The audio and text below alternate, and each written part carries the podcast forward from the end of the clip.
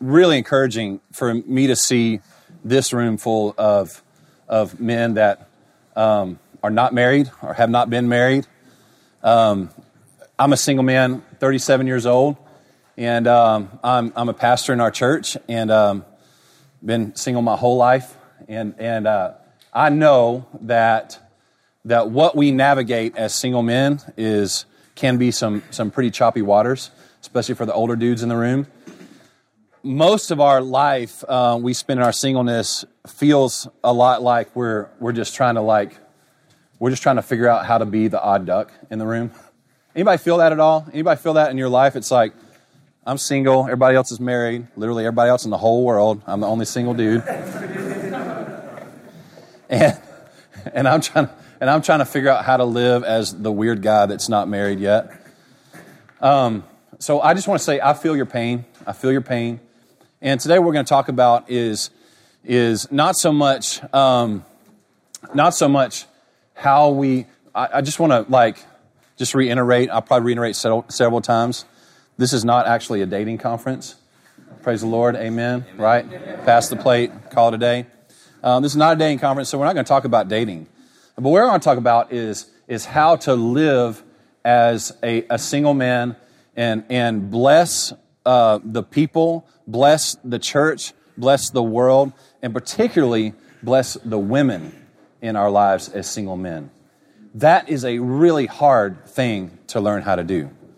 That's a really hard thing to learn how to do. So, so uh, there are a few um, there are a few obvious um, things that that we have had to walk through and consider in our lives as single men. One is is um, well, the overarching thing is is just how weird we feel a lot of times to be single, and so I want to squash that. I want I just want to start by saying, man, um, if you are a Christian in the room, here's the reality: is that you are actually under the lordship of Jesus. God is sovereign over your life. So it's not by some random coincidence that you're single. It's actually God is sovereign over your life. And if you're single today, guess what? You're called to be single. If you're single in this room and you belong to Jesus, God is sovereign over your life and he is calling you in this minute, in this moment to be present in your singleness. Of all the things like there are a lot of things that we have to deal with just as men in general. It's just 2018 is just hard. It's hard to do life. Um, and being single on top of that can add a little bit of extra pressure and extra weirdness. First of which, well, and not the only thing, is just again, like we said, just kind of the way that people look at us. Like the question of, why are you single? You ever get that question asked you? I mean, that's like the overarching question. Why on earth are you single? And it's not one of those like, people don't look at you like you're, they're curious about why you're single. They, it's more like an accusation from the start. It's one of those accusation questions. You know what I'm saying? Why are you single? kind of look you up and down and give you the whole like, man, what is wrong with you? Do you look weird? I don't know. Is your breath super weird? Why are you single? Um, do you smell weird? Who knows? There's lots of reasons why people look at us in such a weird way. And uh, so I, I think the first thing that, that we have to come to realize as single men is that it's actually, we can actually walk in humility and confidence in Jesus as single men and actually serve and bless the world around us. First thing I want you to know is being single is not a scarlet letter. It's not. Look at 1 Corinthians 7, 6 through 7. I believe this will be on the screen for us. This is, this is the Apostle Paul. How many of you guys have ever heard of that dude? Okay. Okay, that was a serious question. There might be some that haven't. The Apostle Paul was this uh, great man of God, wrote most of the New Testament. And, um, and Paul was used by God to really stir up and develop uh, leaders and develop the church, man. He was close to Jesus, had a lot of authority in the church. Um, he was um, sort of the first elder um, the New Testament to establish elders in the local church, planted a lot of churches. Here's what Paul says Paul was single. Here's what he says Now, as concession, not a command, as a concession, that's important, not a command. I say this I wish that all were as I myself am He's talking about his singleness. But each has his own gift from God, one of one kind and one of another. That's the Apostle Paul talking about his singleness. What is he saying there? Is Paul literally saying that he wishes everybody were single? Well, on some level, maybe. But I think there's something deeper to what Paul is actually saying. It's not so much that, to me at least, it's not so much that he's saying, hey, everybody needs to be single. That's the command. Everybody needs to be single. But the way that Paul gave himself up and lived his life for the church as a single man, what he did with his life is important for us to note here. The church, for us, um, has gotten this wrong a lot. There seems to be an extra measure of scrutiny with single men. Massive assumptions are made against single men to us as, again, why we're single. Is he weird? Is he a womanizer? Is he too selfish, etc.? Here's the fact for us. The fact is that being single is not nor should ever be considered an ailment. It's not. Being anything where you're at under Jesus' lordship of our life, married or single, is not an ailment. It's actually a calling. What do we do with our calling? How do we live our life as single men? Well, it's simple. We give ourselves away to the world around us. Second point be present and embrace where you're at in your life in singleness. And this is the theme. Look at what Paul says 1 Corinthians 7 17. Only let each person, listen, this is important. Only let each person lead the life that the Lord has assigned to him and to which God has called him. I'm going to read that again because that is really important for everybody in the room. Only let each person lead the life that the Lord has assigned to him and to which God has called him. God has, listen to me, men, this is big. God has assigned to you the life for you to live, for you to lead. He doesn't say only let each person be passive aggressive with the life that God has called to him. Only let each person look for another life that's not the life that he has right now. That's not what he says. What are you supposed to do? What's the word here? Let's all say it together. Only let each person lead. Man, that was that was passive aggressive just now. Seriously, from your heart, because it's important for us. I'm not trying to be weird, but we need to learn this. Only let each person lead the life that the Lord has assigned to him. Who assigned the life? The Lord. The Lord assigned it. This is massive for us. This is massive for us. You're single, that's the reality. I'm single, that's the reality.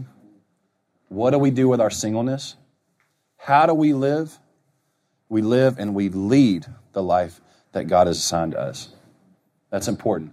That's the heart of who we are as single men. Listen to me. That is, I'm going to say it again, that is the heart of who we are as single men. We give our lives away we give our lives away. Andrew's going to help us kind of flesh out how exactly we do that. Let's welcome Andrew Burkhart. He's a strapping young man.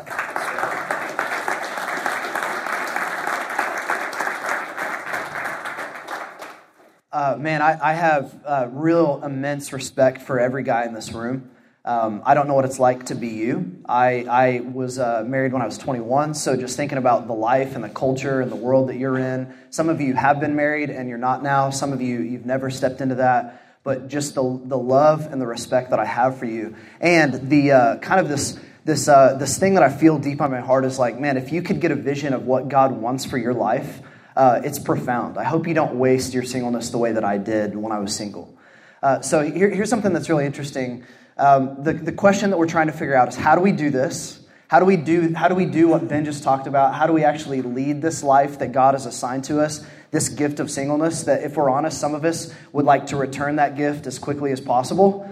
Be like, could, could I exchange this for a different gift? Uh, you're trying to figure out how do I do this? And I think it makes it difficult because uh, there's, a, there's a philosopher named Peter Kreeft, and he says that out of all the great civilizations of our world, that our civilization is the only one that hasn't actually given its citizens a vision for why we exist and why we're here. So think about that. Like we, we've, we weren't told by our dads, at least most of us, hey, here's who you are. Here's why you matter. Here's why God placed you on this earth. So we're kind of walking around a bit aimlessly, if we're honest, which is why uh, YouTube makes a great dad for a lot of us, uh, which is why you know we, we pursue other things, trying to figure out how, who am I? What do I do? How do I engage this world? And so I think a lot of us are just really needing, kind of dying for this vision of how do I express and live out my singleness in the way that God has actually designed. So that's what I want to do. And, and here's what I want to say. As I've interacted over the years with single guys in our church and single guys in our city, uh, there seems to be with a lot of them just this, this deep sense of, I don't know if I have what it takes to live out what God has called me to do.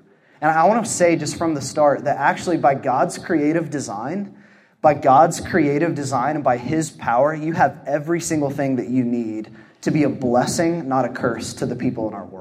So let, let, me just unpack this. I want you to think about why God actually created you and why you're here. And I want to take you actually to, to Genesis 1 real fast. So uh, when, you think of, when you think of Genesis chapter 1 and 2, uh, if you grew up in church like me, probably what you envision is Adam, Eve, Adam and Eve are just chilling, uh, sipping mimosas. They're hanging out naked in a hammock, probably just enjoying this perpetual vacation that is creation. But if you actually go back and read, what God does is, is bizarre. He, he places man, Adam, in the garden, and he gives them this, this vision of how to live. So here's the first thing that you were actually created for. As you think of Adam and you think of yourself, you were created to cultivate. You were created to cultivate. Uh, let me just read this to you Genesis chapter 2, verse 15. The Lord God took the man and he put him in the Garden of Eden to work it and keep it. Right? So instead of just this perpetual vacation where Adam is just hanging out, not doing anything, God actually creates him and he puts him in the garden and he says, I want you to work this garden. You actually have a task. I want you to take the beauty and the, the shalom of this garden and I want that to expand over the rest of the earth. And so, innately in every guy, innately in every person, is this, uh, in men, is this desire to cultivate the things in their world. And if you don't believe me, let me just ask you how many of you are going to be running in the marathon? Anybody? Wow, a few of you? Okay. Is this your first time to run in the marathon? So I don't know if you've ever gone jogging before, if you're like, I'm going to do the marathon, but if you go jogging one time, probably what you're going to do is then drive to Academy and you're going to drop about 150 bucks on some jogging shoes, right? You're, you're going to get the best shorts that you need so you don't chafe up. You're, you're, going to go do all the stuff. And then all of a sudden, like you're watching YouTube videos about jogging and, and there's something in you. They're like, I'm going to cultivate this hobby right now. I'm going to master this. Uh, the, my, my wife doesn't like this, but this is what I do with hiking. It's like, I'm going to go hiking. And even if I've never been hiking before, I've suddenly dropped $400 because I'm going to be the best dang hiker that I can be. So, in men, and I don't know if it's barbecuing or whatever it is, but there's this thing inside of us that we just naturally want to cultivate the, these hobbies or these things inside of our world. It's, it's in us as men to, to grow and to be better and to make things around us better. So the problem isn't that we don't have this capacity to do it. The problem tends to be, at least in my life and probably in your life, that our cultivation is often misguided. It's aimed at the wrong thing. Does that make sense? It's pointed at uh, my job. It's pointed at my sexuality. It's pointed at my hobby. It's pointed at me making money. It's pointed at whatever it is, it's pointed at uh, all these things. And what's happening in our culture, it's, it's actually pointed at me. So all this cultivation is, instead of for the good and the blessing of other people, it tends to be on us. But here's the vision that God has given us as men. He's actually placed us on this planet. He's given you uh, uh, this, this beautiful role and task to be a blessing and a cultivation to the other men in your world. So if you have a roommate, uh, you're actually called by God to cultivate your roommate's life. We tend to think of ourselves as like autonomous people that aren't responsible for other people. But as a man, God's vision for you is like you're actually called to cultivate the roommates in your life. The people that you work with, you're actually called by God to cultivate. The place that you live, you're actually called by God to cultivate that. Uh, the, the ladies in your life, rather than them being like dating options or uh, uh, something that you look at when they walk, walk in the doors uh, with lust in your heart, actually, what you start to do is you see them as sisters that God has placed you in their life to be a blessing and a benefit by cultivating them. See, it's bizarre. As a single guy, you might think of yourself as free, you don't have any responsibility, but actually, a profound responsibility to cultivate the people and the place in this world. So that's the first thing that we see. And you actually have the ability by God inside of you to do this. Here's the second thing that we see is we're not just created to cultivate, but we were created to guard and protect. So look, at the last part of Genesis 2. This is just, this is incredible. The Lord God took the man and he put him in the Garden of Eden to work it and keep it. And the idea of keep is interesting. If you follow that narrative throughout the scriptures, you see that idea of keep as this guarding and protecting role. that God actually created men, and He put men on the planet to protect the other people in this world. So that's actually why, like, uh, this is a generalization, but men tend to be stronger, they tend to be bigger, they tend to be more broad shouldered, uh, they, they tend to be able to have like even physical strength that is different than ladies. And here's the here's the idea there. The idea isn't so that we can use that physical strength to dominate and oppress and abuse. But the idea is that God gave us this physical strength so that we can throw our lives down in the protection and care of the other people in our world. This is why God created you. He created you to keep this world, to keep your garden, metaphorically, wherever He's placed you, uh, and the people in that garden. So, what I want to do is just real quickly, I want to give you uh, some icons that I think are really helpful, some icons of masculine strength that we've seen in our culture, we've seen in history. Here, here's, here's the first one. Uh, I want you to think about the historical inaccuracies of the Titanic. Did you ever see the movie Titanic? Uh, the Hollywood, it's kind of weird. It's like we, we all know what's going to happen, but we're going to go see the movie. And uh, in, in, in, the movie, there's the scene where some of the men, they, they, you know, the captain comes on and he says, "Women and children first on the life rafts. Women and children first. And there's these men that are clamoring to get to the life rafts in the movie. They're pushing ladies out. They're moving ladies out of the way. They're, they're kind of one, one guy's dressing up as a lady to get into the life raft. And that's kind of culturally the way that our world thinks of men. Men are people that push ladies away, they push kids away, and they run for, the, for their own self interest to protect their own neck, and they jump inside of their life raft. But actually, that's not historically accurate. If you go back and read the, the accounts of, of the Titanic, what happened in that story was one of the most profound demonstrations of what it is to be a man that our world has ever seen. I want to throw, throw, throw this, you those pictures up. Um, here's what's bizarre only 19% of the men on the Titanic survived.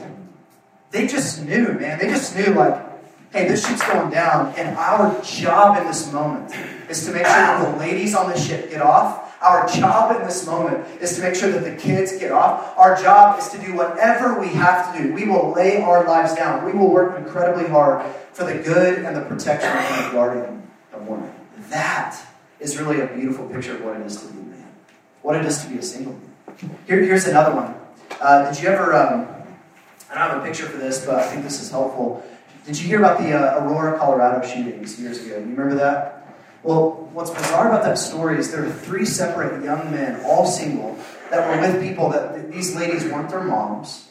They weren't their sisters. They weren't related to these ladies. But when the shooter walked into the theater and he started opening fire, these three separate young men who were single, they saw these ladies around them. They threw them on the ground and they jumped on top of their bodies and they literally gave their lives in the protection of other ladies. That is why God placed you on this planet. One of the reasons. Not just to cultivate this world and cultivate the women in your life and cultivate the, the, the people in your life and cultivate this earth, but He actually placed you on this earth to guard and protect and to give your life away for the good of other people. Now, let's be honest, like, um, very rarely are we going to have to physically dodge, like, get in front of a bullet and take a bullet for another person. Very rarely are we going to have to lay our physical lives down for other people. This looks like the mundane, day to day things that you and I have to do just to serve the people in our lives when it's so much easier in this cultural moment just to serve ourselves, isn't it? So here's the idea here. If you're a single guy and you're kind of thinking, well, I'm this free uh, individual, I don't have any responsibilities, I can kind of do whatever I want, I want you to get a better vision of the good life of a single man. You see, the world's vision of a single life is hey, you do you, man. Look, look at porn on the weekends. You do you. Go, go, just enjoy your hobbies. Spend your money for you. Uh, pursue your vocation for you. Uh, get the house for you. Do the thing for you. It's just you, man. You do you.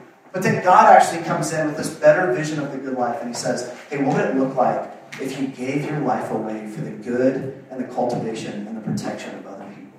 What would it look like on, a, on just a, a daily basis to not think of yourself as this autonomous individual, but to think of yourself as deeply responsible for your roommates, deeply responsible for your coworkers, deeply responsible for the ladies in this church and the ladies in our city, where you see them as these are my sisters that I should lay my life down, even if it's a mundane, day to day, practical ways. That's the difference. See, the world says singleness, that's for you, it's for your own purposes. But this gift of singleness that God has given, it's never for you, it's always for the people out there. And when you learn to lay your life down, that's really when you start to find your life in Jesus. Right?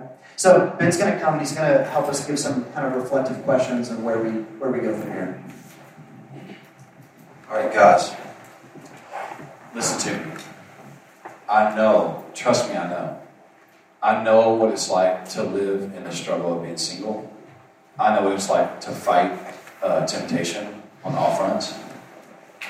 Don't think that you're isolated today because you've got like, you're supernaturally tempted and supernaturally weak. We're all, everybody in this room, if we're being honest, we're all, the, we're all there together. Okay? So I know what it's like. Here's the question Is being single a curse? No. Can you live your single life cursing the world around you as opposed to blessing it? Yes. Being single is not a curse, but you can't live in opposition of blessing. I'm going to invite you to close your eyes. And I just want to just because I want to, I want to be respectful of everyone else. we're only this going to be really quick. Raise your hand if you feel like you're living your life more of a curse than a blessing. Nobody's looking.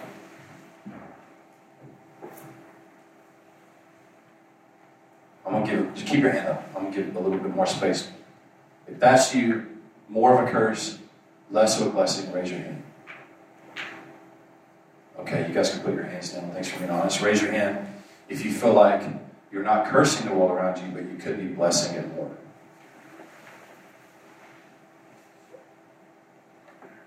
Okay, great. Thanks, guys. Open your eyes. Now, raise your hand if you feel like you bless everybody and everything perfectly. I'm just kidding. All right. I'm charging you, guys. I'm charging you. We're gonna figure this out together. I haven't figured it out, but I'm here the charge today. Give your life away. Give it away. Lead the life that you've been given. Don't chase your tail in life. Don't wait for something to happen for you to start your life and start blessing. Don't wait for marriage or whatever for you to start blessing and cultivating the world around you. Give your life away. Lead the life that you've been given.